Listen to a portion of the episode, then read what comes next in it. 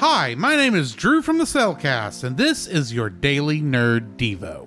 In the last couple of years, I've kind of fallen down the kaiju hole and gotten really interested in things such as King Kong, Mothra, King Ghidorah, and of course, the king of the monsters himself, Godzilla. And a lot of that, I'll admit, was because of the American uh, films that Legendary has been putting out through Warner Brothers.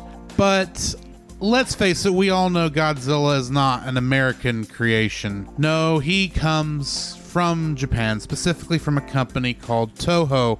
And since I got into Godzilla, there's only been one Japanese Godzilla film to actually come out so far, and that was uh, Shin Godzilla uh, a couple years ago. So I took the advantage at that time to actually get to see a, a, a, a Japanese Godzilla film in a theater because in my mind, how often does that come out? Because for the most part, especially with the legendary era uh, uh, films coming out, there's been no reason for Japan to actually make an, a Godzilla movie.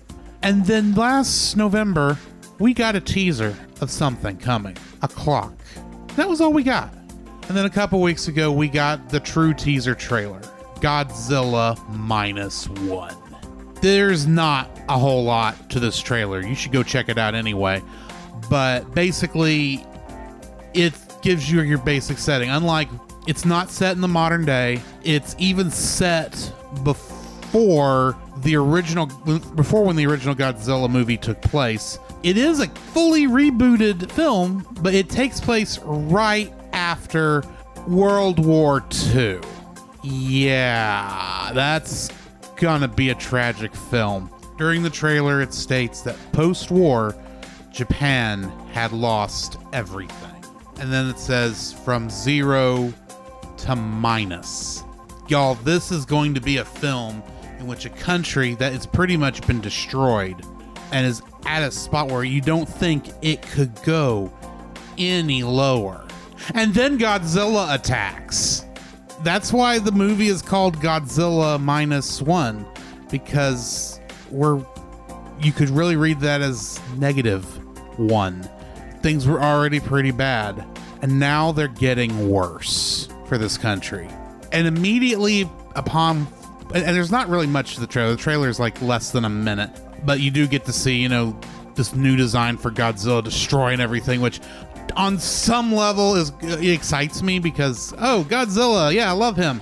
But then I think about what is this like for the people on the ground? They have had you know the fire bombings that took out a lot large numbers of Japan, plus two atomic bombs exploding on their soil, plus being severely humbled. The first time Japan had ever been occupied by a foreign power, and a lot of their military is gone, either through the actual fighting or through disillusion of the military. This is a country at this point in, in, in history is brought down to it's been broken down so much.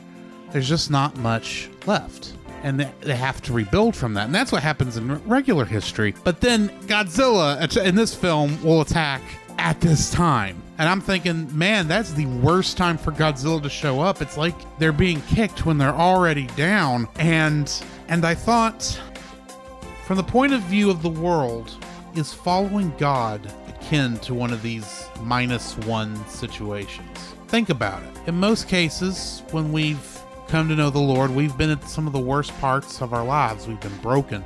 We've had to come to the realization that we can't handle it on our own. And instead of pulling ourselves up by our bootstraps and trying to build ourselves up, we turn to a crazy cloud man in the sky? That's got to be worse than just feeling broken. But that's because they don't understand the truth. They don't understand that the things of this world are ephemeral. We're not in a minus one situation. We've gained so much more.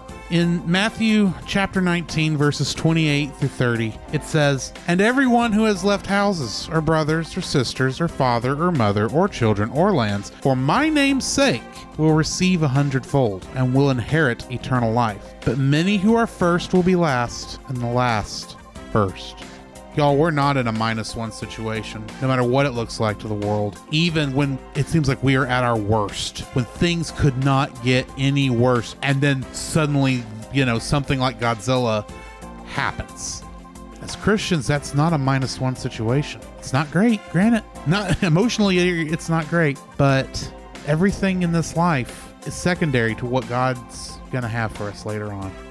Anyway, I, I'm rambling a touch. My apologies. That's about all the time we have for today. If you want to hear more Nerdy Devos every weekday, hit the subscribe button wherever you listen to podcasts. You can also come hang out with us on our Facebook group, the Nerd of God Squad. I'm Drew from the Cellcast for the Daily Nerd Devo, and until next time, we'll catch you in the next frame.